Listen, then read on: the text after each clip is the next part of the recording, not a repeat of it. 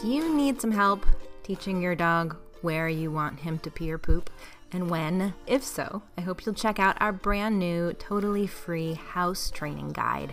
You can find it at schoolforthedogs.com slash house.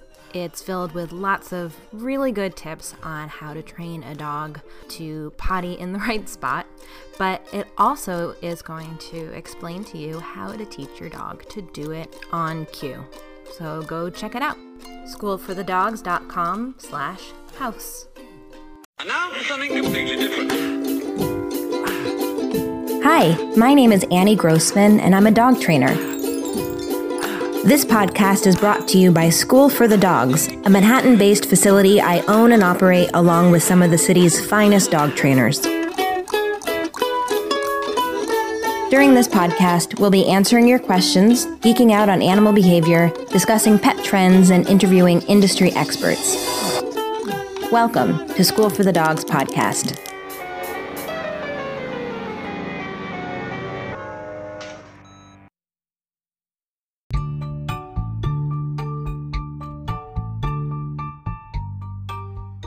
Hi, thanks for being here, humans. There are two parts to this episode. One part is about retractable leashes, and the other part is a conversation I had with Alex Waite, who is one of the founders of Shameless, which is a really cool brand of treats that you're going to learn a lot about.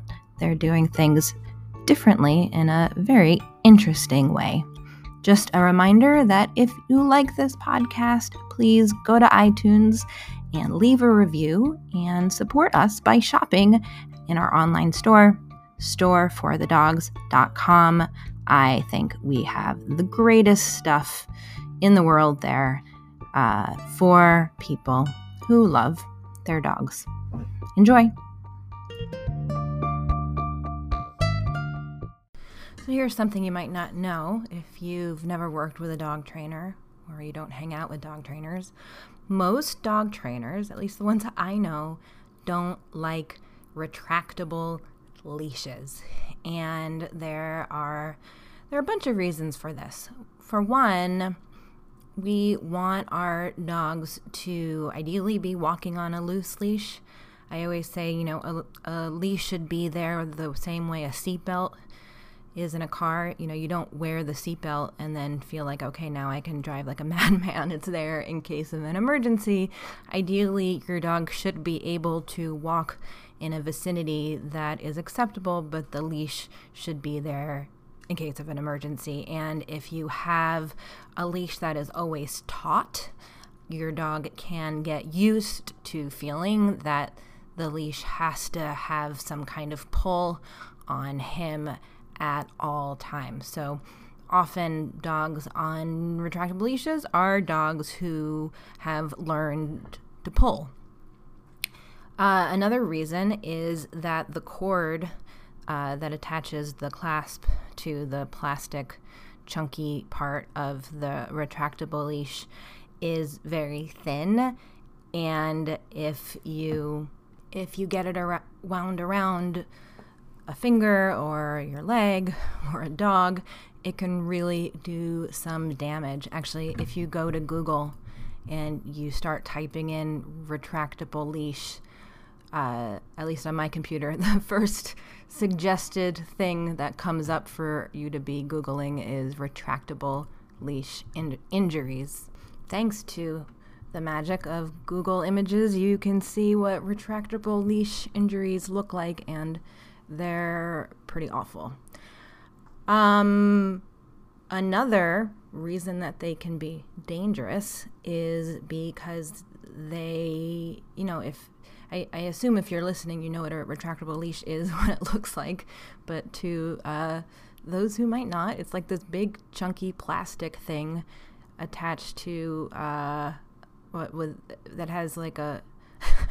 I'm not doing a very good job it's a big clunky plastic thing that has like a, a, a spindled is that a word? Spindled cord inside of it that is retractable with a clasp on the end. And if you picture that um, the clasp is attached to your dog and you let go of the leash, uh, it's gonna hurtle to your dog, I guess, unless you have a small dog, in which I guess the dog could hurtle towards the plastic handle. I'm not sure of the physics of it, but also not a good thing. And they, uh, that can be really terrifying to a dog and potentially, of course, just really super dangerous. So, these are just some of the reasons why dog trainers don't typically like retractable leashes. Oh, you know, another thing that I don't like about it is like it takes up your whole hand, and so you can't really do very much with your hand. I like the opposite. Like, I like having a hands free leash, waist leash, something that leaves my hands open uh, because then I can move my dog around with a hand touch. I can use treats. It's just really freeing to not have to use your hands when you're walking your dog all the time. And the retractable leash is going to completely occupy one hand. Anyway, I have to admit, however, that I recently bought a retractable leash to use with my dog for a very specific reason, and I just wanted to share this as uh, I think I can offer a little bit of a hack in case you are going to use a retractable leash for this reason. I bought it so that I could walk my dog while pushing uh, my toddler in her stroller because I found that when I used just sort of his regular long leash. We have a, a found my animal leash, which is long enough for me to wear around my waist. I found if I wore it around my waist or if I had it in my hand while I was pushing the stroller, it was just a lot more likely to get caught up in the wheel of the stroller and it just felt a little bit hard to manage outside on the busy streets of New York. But I thought about it and thought, you know, if he was on a leash that were always taut, then it would never be dragging on the ground. So I uh, got a very small retractable leash to try with him. I like small leashes, so I think, you know, the smaller the better. But here's my simple little hack I attached another leash around the cord part and held the end of that leash at the same time. So it's taut when he is walking, and I'm not too worried about him, you know, learning to pull because of this, because he has a lot of years of not walking this way under his belt. I think he's got it down. Um, but the leash that is looped basically to the thin cord and then attached um, just at my wrist is gonna keep the big plastic handle part from ever snapping and going towards him if I were to let go of it or if anyone were to let go of it. Um, I actually do let Magnolia, my daughter, walk Amos sometimes. It's like her favorite thing in the world. She would like to walk every dog on the street. What's crazy is like, she's so interested in, in dogs and people's leashes, and people will actually hand her their leashes and be like, Do you want to walk my dog? And I'm like, Are you crazy? she's not even two. No, do not let her walk your dog.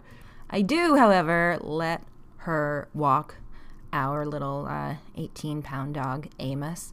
But I do it in this way where I let her hold the big, clunky, retractable leash handle. Well, relatively small because I got the small one but I'm holding the leash that is attached to it. So if she lets go, it's going to catch on the leash that I'm holding way before it goes towards Amos. Anyway, it's worked out pretty well. She's thrilled to get to hold the leash. He's happy that he has some room to move around where he's not forced to be near the stroller where there's a chance of the leash or paws getting under the wheels. And uh, so, yeah, that's my tip on using a retractable leash. Use a second leash. So I was thinking about this the other day and thinking, you know, I should mention on the podcast that this is a way to use a retractable leash uh, in a safer way. And uh, lo and behold, like an hour later, I got an email from a podcast listener in Austin. Her name is Lalanya. She has a company called Dog People Embark. She said, I saw this hilarious clip uh, from this comedian uh, named Drew Lynch. He stutters because of a softball accident he had. Anyway, it's all about retractable leashes, and I thought you'd like it. So, this is the comedian Drew Lynch on retractable leashes.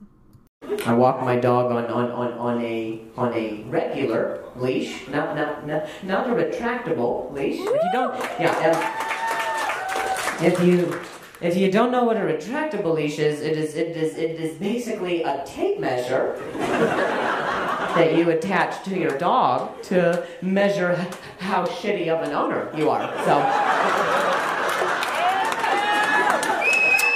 yeah. Yeah. But you know, don't worry. If your dog wanders too far, there is a button you can press to, to choke it. So, you know, me and my dog, we, we, we have a safe word, but you do whatever. It's true. You ever seen a dog walk on one, one, one, one of those things? It has no idea if it's on a leash.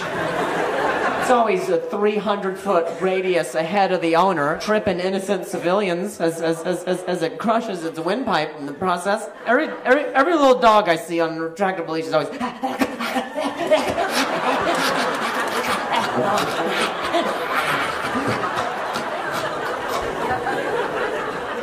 That's probably how pugs were invented, to be honest. That's, that's what happened. A French bulldog went, went, went for a retractable leash walk.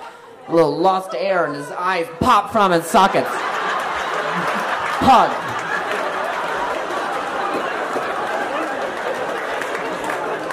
Sometimes I'll see dogs that are smaller than the, the, leash itself, and that is physics I, I cannot get behind.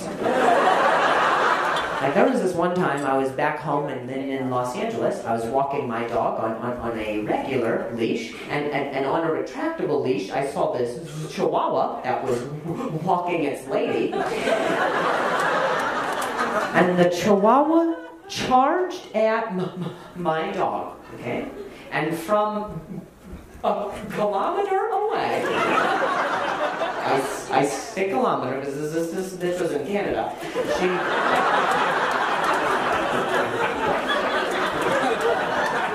The lady pressed the button, and I am not exaggerating. The chihuahua went.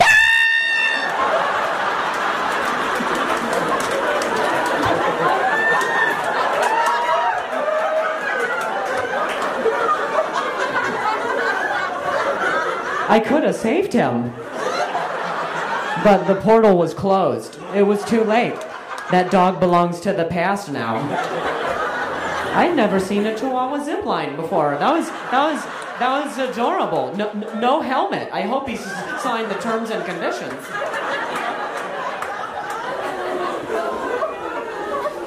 I thought that was the end of the exchange, and, and, and, and until the lady and I crossed paths about about about an hour later. You know, she, she, she had to get through customs, and she was apologizing profusely. She was like, I'm sorry, I'm sorry, I'm sorry. My chihuahua's just a bit overly friendly. I was like, yeah, your, your, your yo-yo's a bit aggressive.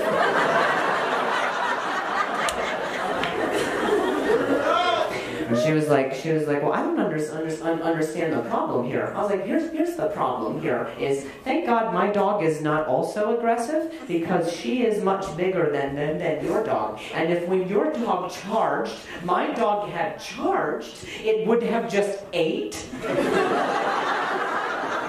yes, Chihuahua. You would have then pressed the button and just caught my dog.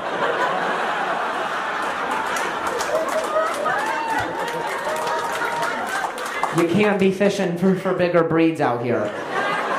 It's, it's, it's illegal, I think. The lady's like, well, I like my dog to have freedom for, for, for, for when we go on walks. And I was like, yeah, but in the city, it's, it's a bit too much freedom, wouldn't you say? Here's an example. We're, we're talking. Your dog is a- across the street right now. about to clothesline an, an, an SUV. It's Red Rover send the, the, the Range Rover over. It's it's it's not gonna go good.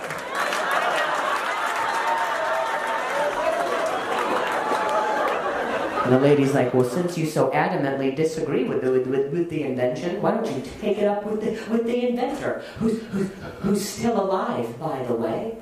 Her name's Mary Delaney, in, in case you wanted to know. I was like, I did not. But I could see how that makes sense. I think a woman could invent something with the illusion of go, be, be freed, psych!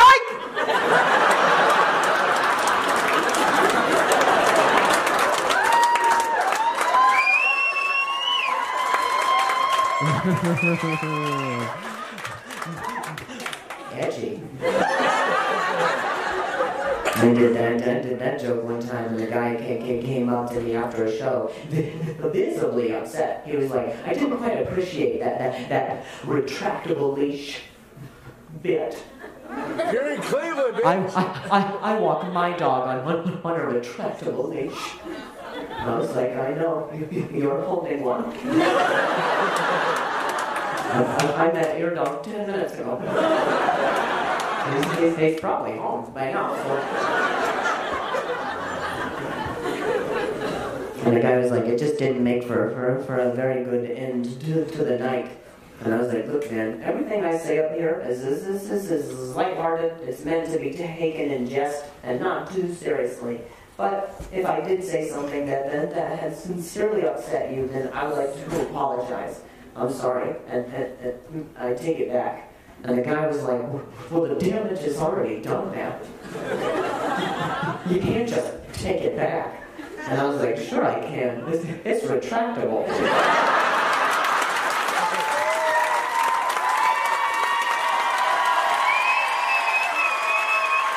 Thank- Thank you.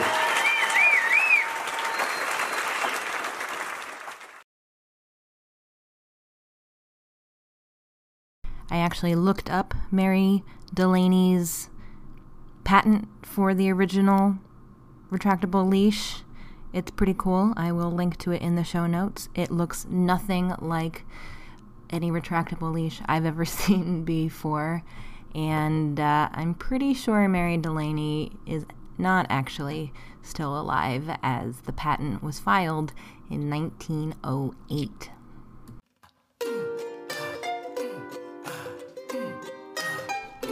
I've told you about a product I don't like and about its inventor. now I'm going to tell you about a product I do like, and I'm going to share with you a, a conversation with one of its inventors, Alex Waite. I started my conversation with her sharing a story from my childhood about someone else who had a similar idea.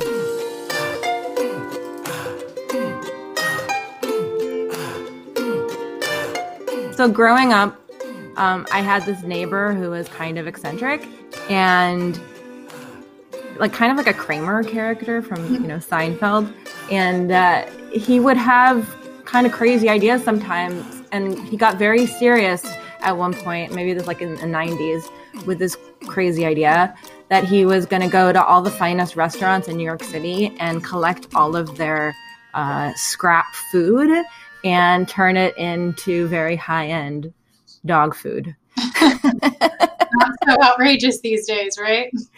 well, right, but it was so it, it like it was such a hilarious idea and such a bad idea, but like such a perfect combo of like hilarious and bad. because you know, of course, like you can't like what about you know think about all the like cream sauces and like think you know it wouldn't Yeah. be like a balanced diet, but of course now it's like you know well dogs did probably evolve to eat our waste. Um, but anyway um, i kind of forgot about that until i was shopping uh, where we buy our treats from on one of these um, wholesale sites. And uh, few, this was a few weeks ago and i saw um, just something about you know these treats are upcycled and i thought what does that mean i have to learn more so I, I started reading a little bit about what you're doing and i it reminded me of the story of my neighbor but it was like, oh wait, somebody actually maybe figured out how to do this right. so tell me where where the what the idea is and and what the origins of the idea are. Yeah, so um, that's an awesome story. I think uh, we definitely uh, source unused food, but from a pre-consumer uh, place so that we can create like a food safe environment for the material that goes into our products. But um, we started Shameless Pets about three years ago, where um, my background is actually in food product development. I was developing human food um, in the organic natural food industry for uh, I think eight years before starting Shameless Pets, and so um, like what kinds of what kinds of foods? Yeah, so I was a director of R and D for Mary's Gone Crackers. They make oh, I love those. They're yeah, delish. They uh, make organic and allergen friendly snack food items. So um, I started fresh out of grad school with Mary. Um, she was working in the kitchen and just didn't want to do it any longer. So I was able to step into her shoes and learn through um, how she creates food products, which is usually uh, it's it's always using whole foods, whole ingredients, um, and really clean labeled food. So it was fun to learn hands on in that process, and then um, take my knowledge and and start applying it to our, our pet products here. What did what did you said you had gotten a master's? What had you gotten a master's in to lead up to that? Yeah, I got a master's in nutrition education. My background is uh, nutrition, food science, and uh, strangely enough, exercise physiology. So, um, took my science nerdy background and applied it to to food. So then, what got you guys thinking about making a pet food? Yeah, so or a pet treat, I should say. Yeah, I was living in Boston at the time, um, where I met my co-founder James, and he comes from like a retail background. So he was a, a senior buyer at Target, um, and he worked in their food innovation lab, and he was working on concepts on circular agriculture. And meanwhile, I had always really admired um, the upcycle movement. So upcycling started a few years ago in the CPG space where, where companies were working on solutions for the, the massive food waste problem that we have. Um, and so him and I came together and, and just had a shared passion for creating a mission based organization. And I'm a proud dog mom myself. So um, just my dogs are just like a big inspiration for me in the creation of these foods um, and creating something that is a clean, clean labeled um, ingredient, uh, whole food based product for for our pets. Circular. What did you call it? Circular agriculture. agriculture. Yeah. So what does that mean? Yeah, it's looking at all aspects of the the supply chain and learning about um, how to create efficiencies to prevent waste. Um, so one thing kind of leads into another, leads into another, leads into another to complete like a closed loop system where um, no waste or little waste exists. So is that a goal for any any kind of any kind of food? Um, like, it, what would be an example? yeah, so um, I think at, for him at the time, he was looking at like for instance, in retail, um, where on the sh- store shelves they they waste a lot of food product. It's one of the locations where food food waste occurs. Um, yeah, I always think like like the fruit yeah. stand at this place near my house. They have like you know eighty lemons on view, and it's yeah. not like it's not like they sell 80 all of those it's not like at the end of the day there's only one lemon left you know? yeah no exactly and that's just one of the areas so looking at um, why does waste occur in this space? Why is it that we need to have 80 lemons on display rather than only what we need to sell? Um, and and if it were such that waste is going to occur, what is it that we can do with that waste to prevent it from being a total uh, or that extra from being a total waste? How are how are how is shameless part of creating a closed loop? Yeah, so we actually work with. Um, so if you look at where food waste occurs, uh, it occurs in lots of places of the supply chain, starting at the farm level and going all the way to the consumer level. Where at the farm, something might get wasted because it doesn't quite look the right way. So if you look at the the retail store shelves, you'll see that all the sweet potatoes are really pretty good looking, or they don't have they're not the the giant sweet potatoes that they can grow to if they're not picked at the right time, or um, maybe it's an apple that has a blemish on it. Um, these are the reasons why food and, agri- and agriculture gets wasted. Another reason could be for uh, overproduction um, due to, like, for instance, in this COVID circumstance where food was funneling to the food service industries, where um, you know, lots of food goes to school cafeterias or to sporting events. Now that food doesn't have a home, so it's being over. It was overproduced for the need that that was um, at the time. And then food also gets wasted in um, transportation. So taking food from one location to another. It also gets wasted at the processing level. So, for example, maybe a um, like for I use this example because it, it's relevant to us, but the zucchini noodles or the butternut squash noodles that you see on the grocery store shelves like they get spiralized and they get put into this package onto the to the store shelves. Well that doesn't get grown that way. So what happens to the rest of that that butternut squash that didn't necessarily get to be the right length of spiral or maybe it's just the the cut of that that doesn't doesn't meet the like the noodle specification. Um, the imperfect noodle. The imperfect noodle, exactly. so make the cut. Yeah, and and that's exactly it. Um, so that's one reason in a processing level, or maybe mm-hmm. like a cut of of a meat or cut of cheese that didn't necessarily get to the right specification. Like it's maybe a little too fatty, or maybe it's not the right color. There's reasons why food gets wasted at the processing level. Um, and then I've already talked about the retail level, which is the grocery store shelves. And then the consumer at home is another level where consumers don't necessarily, they either buy too much food, they don't meal prep properly, they leave a little bit on their plate because they're on a diet or something that nature, they don't eat their leftovers. Those are reasons why food at home and even expiration dates on food, like um, not really understanding when the best buy date could be. Um, that's a reason why food would get lost at home. So us at Shameless Pets, um, we started to look at the reasons in the beginning of the supply chain. Um, so, for example, at the agriculture level, like the imperfect produce, um, or the processing level, like the the butternut squash noodles that I mentioned that have lots of little um, pieces that aren't the right size or shape. We started looking at those aspects and wondering how we could incorporate those into a product that could be nutritious and um, actually enjoyed by our pets. And so that's what we've done is working at the pre-consumer level to create these finished goods, which are the, the dog treats that we sell. So interesting. And now th- there's some pretty wild flavors that you've come up with. Where were the flavors led by what's available, uh, or the other way around? Um, I did you have the flavors in mind first? well, well, why don't you talk about a couple, a couple, of the flavors? We we only just got them in, so gotcha. I haven't had the chance to taste test them yet with very many dogs, but I I picked them by their names.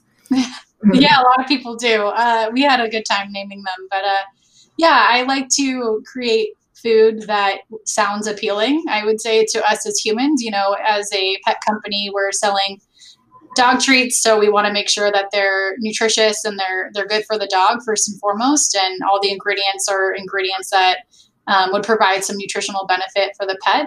Um, but also as humans we are the ones that are buying the, the treats and so uh, we want to make these treats appeal to the human senses as well. So when i make a flavor i'm thinking hmm what sounds good to me? Like what's something that i could envision myself eating that's really like nostalgic like our peanut butter bacon banana um, like the Elvis uh, treat that we made, or is it just like a like a blueberry mint, which for me like is reminiscent of a mojito or something something that like it would be what I would enjoy to eat myself, and also you know like I said provides the the health and nutrition that that pets also need you're answering the question by saying you came up with the flavors first. yeah, yeah, and sometimes you know it, it's we could be inspired by like a, a, an ingredient that comes our way. Like I can say that um, I'm working on a jerky recipe right now that incorporates salmon skins, and that was an opportunity that came about through a conversation with a retailer who was having.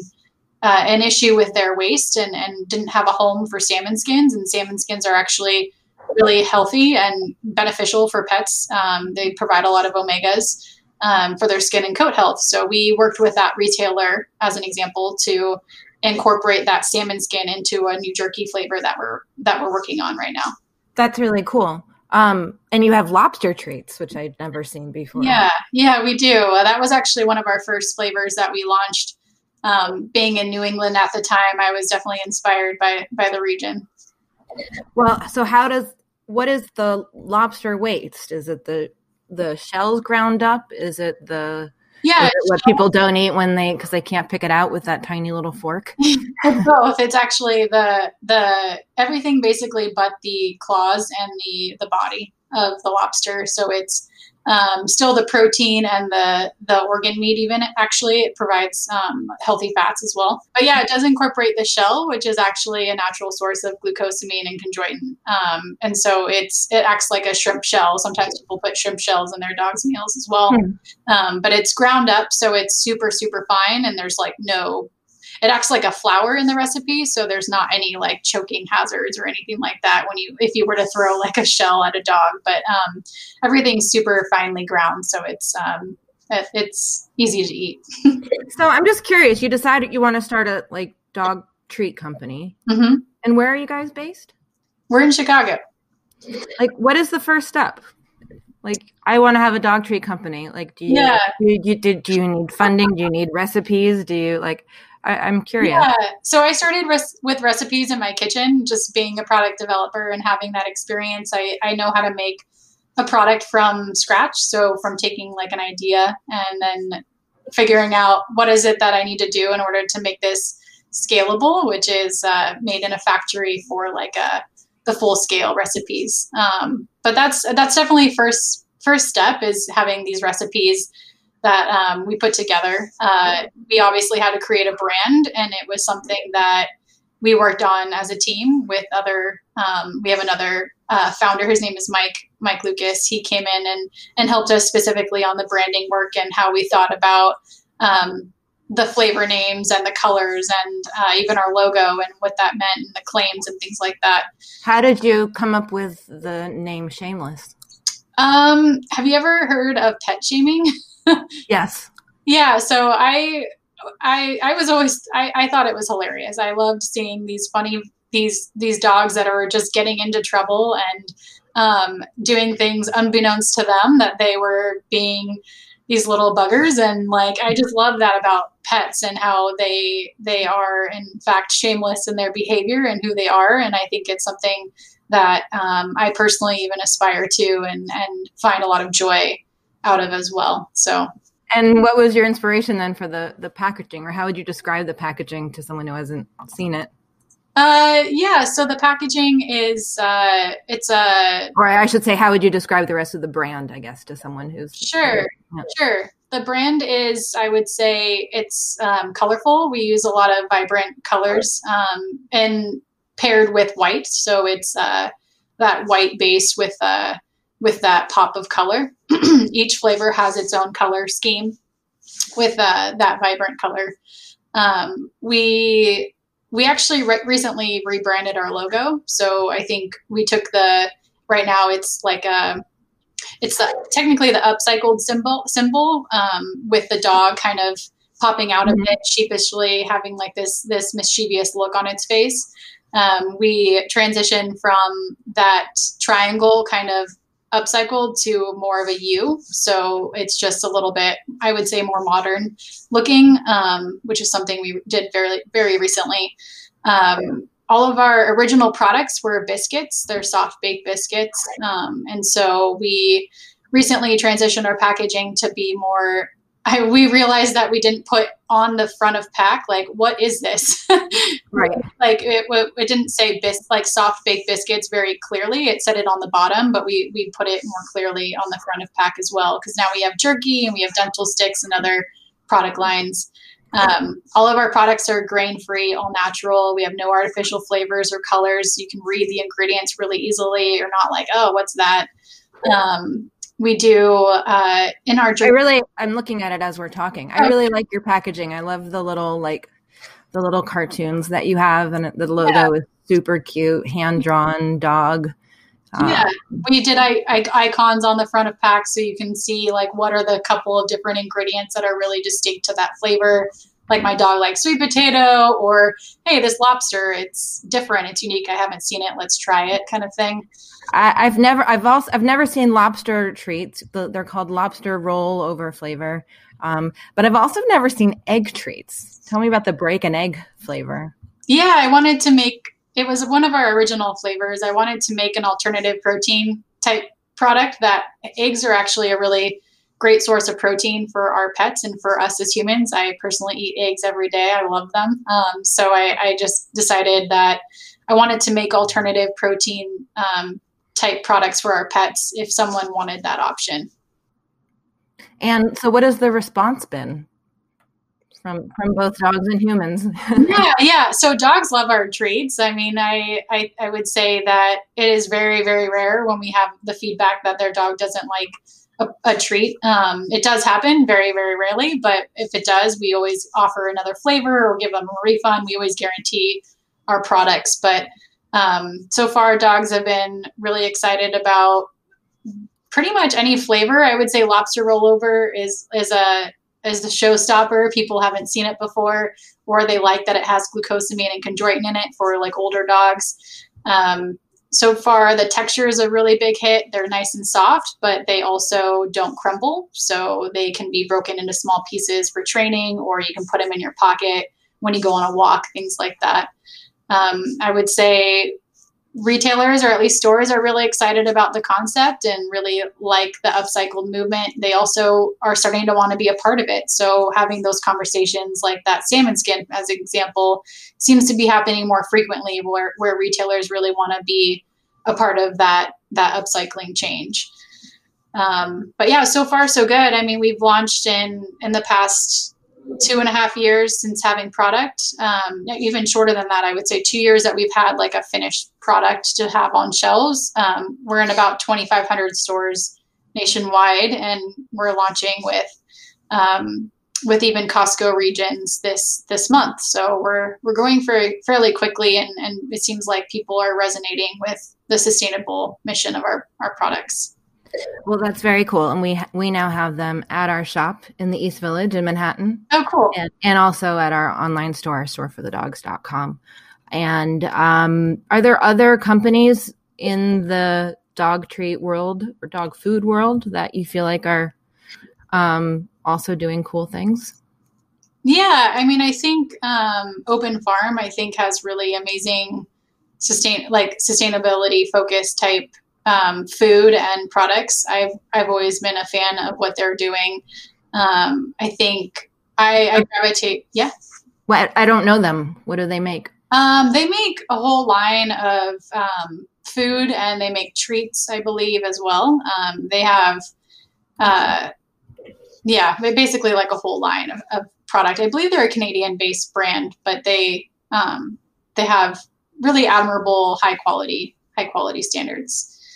Um, mm-hmm. So I think that that's great. I think um, that that there's interesting companies doing um, even um, Bond Pet Foods, for example. They're making um, they are basically creating a chicken that is grown rather than a real chicken. Um, so they're starting to do experimentation on um, basically lab grown meat to take the place of actual chicken farms and, and beef farms and, and things like that. So it's it's definitely cutting edge and um, something worth looking at. I know people probably have a, a wide range of, of opinions about that, but I think that it's something that, in terms of sustainability, is really an interesting um, avenue to consider for for pet products. And probably will happen with dogs before it happens for us i'm guessing. Yeah i believe so. I think I, i'll say in the next few years i'm sure that they'll have wow. a finished product to check out. I like i like the alternative. I like the the sustainable focused brands. I think that that's um, that's always i think that's the wave of the future and where products need to head in order to um, just keep going.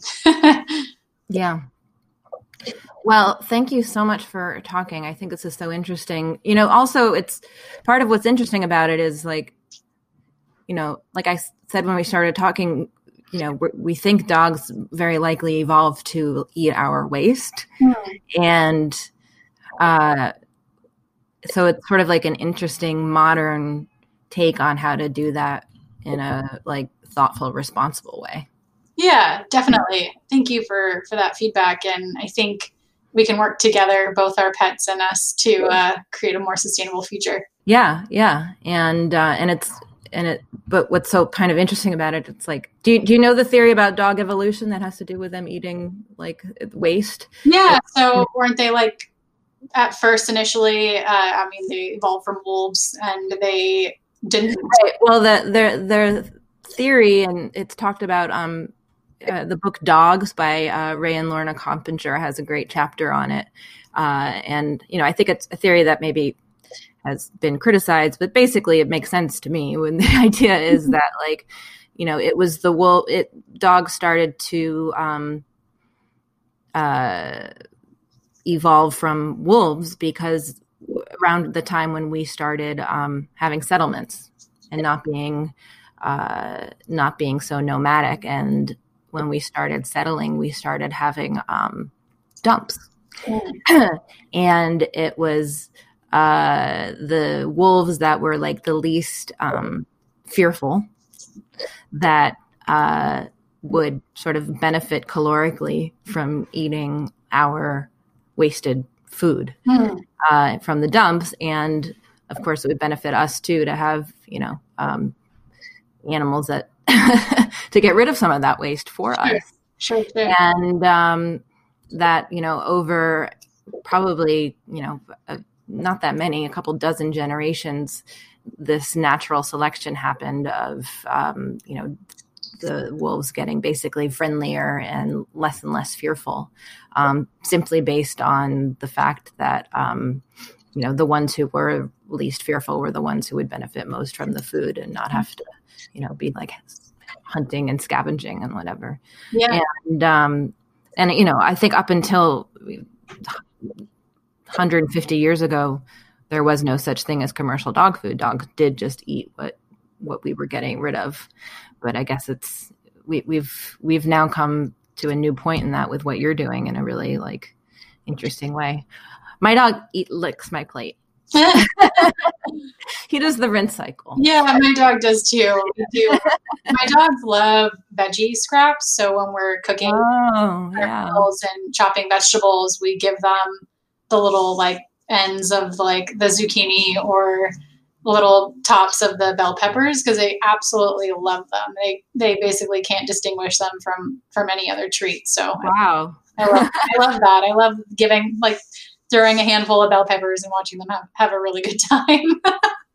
now, I have to ask have you tried any of your treats? I did. I did try our treats. it's, Are any of them particularly delicious? I would say the blueberry and mint is probably the most like familiar uh, to us. it tastes like a cookie that's not very sweet. So um, we don't add any sugar to them, so it's it's very like a mild uh, mild cookie. picking your ingredients, um, were you? I mean, what is it like picking ingredients for a dog? Were, were you trying to like? Sorry, blah, blah, were you trying to like create limited ingredient treats? You said you wanted to make not include, or they don't include. Um, you said wheat, right? Yeah, they're free of wheat, soy, corn, corn. Yeah, and artificial ingredients like any other flavorings really. It's just if, if it's blueberry and it's mint it's coming from blueberry and it's actual mint leaf you know rather than any artificial flavoring. Is there is there one like key ingredient to getting like the kind of nice texture that you're describing in your treats where you can break them up uh, yeah i mean without getting them to crumble? we we use sunflower as a base in our treats. Um, it provides a lot of uh, it's actually nutritionally, it's uh, good fiber, good um, healthy fats. Though it, has been pressed, so the oil a lot of it's lower fat than like any sunflower that you would eat at home. Um, so yeah, it helps. It really helps create this nice texture in our products that I think is pretty unique, and people have been really people and dogs have been really enjoying. And sunflower, are there benefits to sunflower for the dog? Um, it's just higher in protein, lower in fat um, in this particular circumstance since it's been pressed. Um, it has a good amount of fiber, so the fiber helps keep dogs regular and um, keeps things together. Um, and so it acts as a digestive aid in that way as well. Well, um, I've learned a lot. Thanks a lot for taking the time to talk. If you're in New York, if we can ever travel again, you'll have to School for the Dogs to say hello. And I'm I'm excited to see. Are you guys creating new products as well? Yeah, we're working on. Um, we just we actually did just launch a bunch of products. We did dental sticks, and we did. I saw those. Yeah, we also launched a uh, a jerky line. So I'll be working on more jerky flavors to come out later this year, and then also uh, potentially some other um, flavors of our our biscuits or even um, other types of categories next year as well. You can learn more about Shameless Pets at shamelesspets.com, and you can purchase Shameless Treats at storeforthedogs.com or at our East Village location at 92 East 7th Street in Manhattan.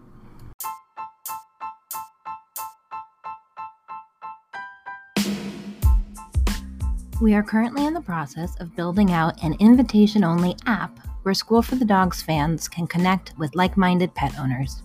The app will feature free resources, deals, and access to our trainers. If you'd like to join, please visit schoolforthedogs.com slash podcast community or text your email address to 917 414 2625.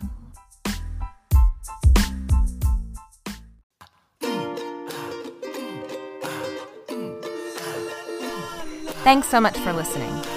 You can support School for the Dogs podcast by subscribing, leaving a five star review, telling your friends, and shopping in our online store. Learn more about School for the Dogs and sign up for lots of free training resources on our website, schoolforthedogs.com.